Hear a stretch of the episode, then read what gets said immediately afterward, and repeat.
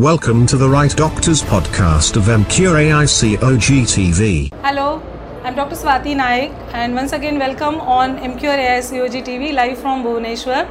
I'm privileged to have with me the father figure of the obstetrics and gynecology and one of my favorite teacher, Professor Dr. C.N. Purandare sir. I don't think any one of us need an introduction of sir because he is so well known not only in India but across the globe.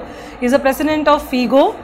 So thanks for joining on our studio that is Emcure AICOG TV show. Thank you so much. Uh, sir, a lot of controversy is going on on the obstetrics care, particularly with respect to the labor. Uh, in terms of um, how do we do the labor, it's a normal labor versus a cesarean section. What's your opinion on that, sir? Well, if you look at what uh, the current scenario is, that worldwide the cesarean section rates are going up. Uh, some for good, some not so good.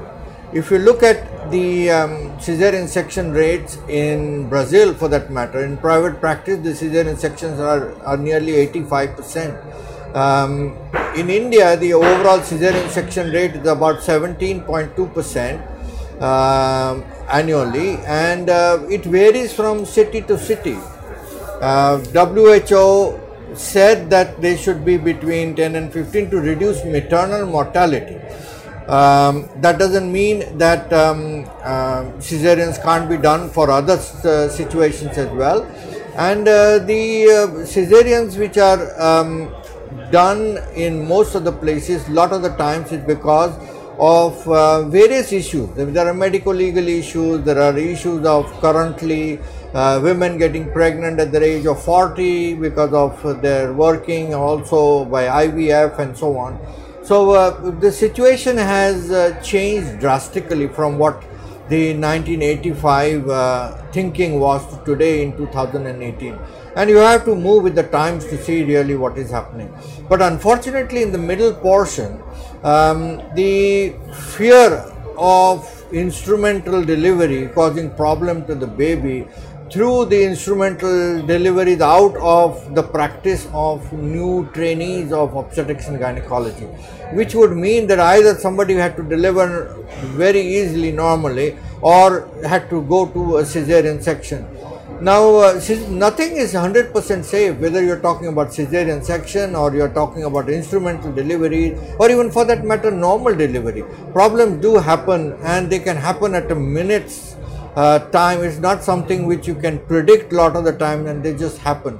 And because of that, um, the, the, people now feel that cesarean sections are safer than doing instrumental vaginal deliveries, which is a wrong assumption and I think the time has come when the whole generation of obstetricians uh, who went through training, who have lost the art of doing instrumental deliveries need to retrain themselves to make sure that they're reviving the art of obstetrics. But unless we do that, the cesarean section rates are not going to come down. And I keep on telling everybody a time will come otherwise that patients will either deliver by cesarean section or vaginally accidentally because there is nobody there and they just deliver and there is nothing uh, available and they just happen to deliver vaginally otherwise everybody will deliver by cesarean section. So I think we need to introspect from both the sides to see whether women who are demanding cesarean sections um, need to be educated as well and the obstetricians in the other hand nearly really need to retrain themselves to make sure that they are able to reduce the cesarean section rate by doing various other procedures as well. We have forceps deliveries, ventouse deliveries, the new Odon device which is now going to come in to the market for uh, delivering vaginally. Unless you use all these things to cut down the cesarean section rate, it will keep on climbing. If the women feel that um, no instrumental delivery should be done at all, a valuable tool in the hands of the obstetricians will go out of use and that is not going to be good for the women at large because look at the cesarean section rates causing placenta accretas and complications subsequent pregnancies not able to deliver vagina everybody going in for a repeat cesarean section there was a time when people said once a cesarean section, not always a cesarean section. But the situation has come that once a cesarean section is becoming always a cesarean section, which is a very um, uh, disturbing trend as far as cesarean sections are concerned. And I think today's obstetrician need to really look at to make sure that the normal 37 weeks plus pregnancies which go into spontaneous labor are um, delivered naturally and normally as far as possible.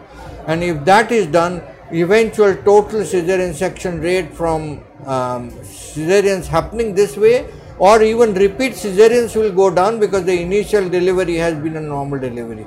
So we need to really re retrospect and study and see everything and today FIGO has uh, put down guidelines regarding how to bring about the change in cesarean section rate and especially uh, the 10 point um, Robson's criteria which is now accepted worldwide and is the FIGO's recommendation to make sure that the cesarean sections rate is brought down uh, and I would reckon that uh, WHO in 2015 has also said that there is no definitive number that can be put um, what was said in 85 today's scenario no definitive number can be put as for cesarean section woman who needs it must have it.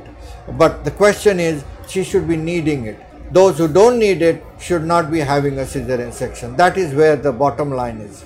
Absolutely. So the normal labor uh, should be attempted in maximum cases, and when it is in need, then only the cesarean sections are justified. That's what we can conclude, sir. Uh, thank you so much, sir. Uh, apart from the FIGO guidelines, is there something a FOGSI guideline coming up for this uh, to arrest the cesarean section rates? Well, FOGSI probably will follow what WHO and FIGO, FIGO's guidelines have now been accepted by WHO. The WHO guidelines have also come out uh, and as I said, they have categorically said that um, uh, woman in need must have a cesarean section. There is no number. Unfortunately, the 1985 uh, 10 to 15 percent which was written by uh, WHO is quoted by everybody with the politicians and um, general public and women that it should be 10 to 15 percent. If you bring down that to 10 to 15 percent, the maternal mortality and perinatal mortality will rise. And I mean, if you if you look at what FOGSI did as a survey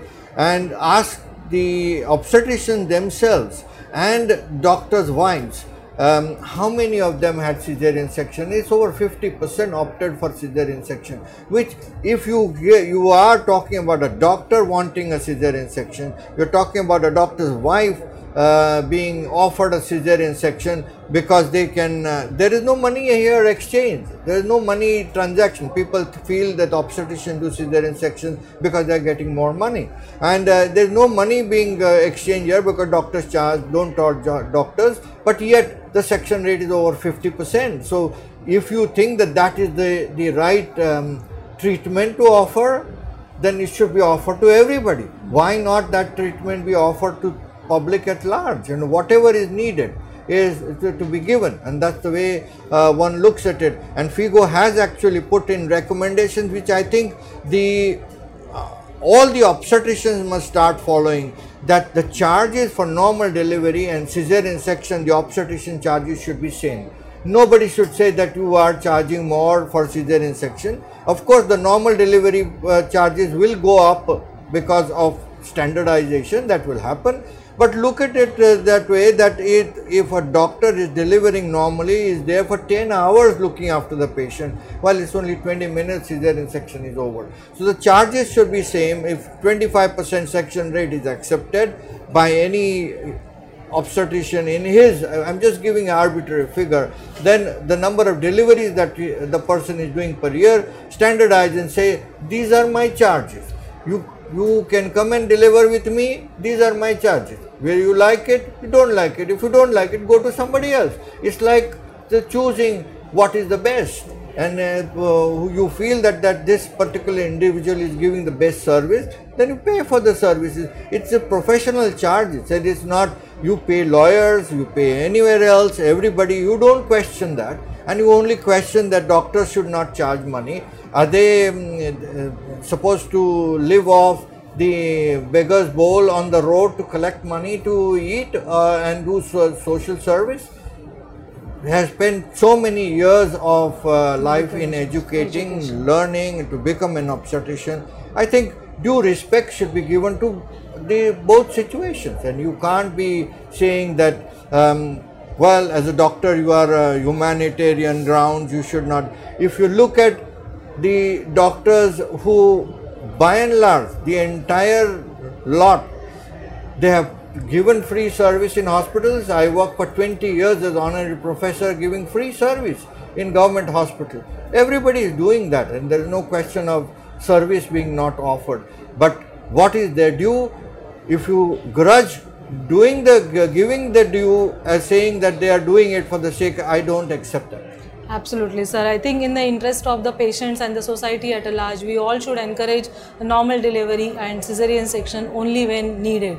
I think under your able guidance and with FOGSI and Figo, we uh, the in future we would definitely go get those promising change again from the cesarean section towards the normal delivery, which is the most physiological in the for the benefit of the mother as well as the baby and for the society at large. Thank you so much, sir, for joining us. It's always a pleasure to converse with you, to take your blessings and guidance. Thank, Thank you, you so very much. much. I enjoy. I enjoy being at AICOGs. Uh, every single AICOG I have attended. Being uh, in FOGSI for many years now, and being in office bearer for many years, and then the president of FOGSI, and then going to Figo uh, at this stage. And um, it's indeed a pleasure to be here. Thank you so much, sir. We at Emcure really salute you for your contributions and your dedication. What has we, we have got so much from you for, to the field of obstetrics and gynecology. Thank you so much. Thank you. You were listening to a podcast of Emcure AICOG TV from the right doctors. We bring insights from the world's best medical minds to audiences worldwide. The Right Doctors is a Google Launchpad digital health startup and is a knowledge partner of choice for medical conferences, CME, specialty journals and scientific events from the field of medicine. If you like this podcast, share it with your friends and visit our website www.therightdoctors.com.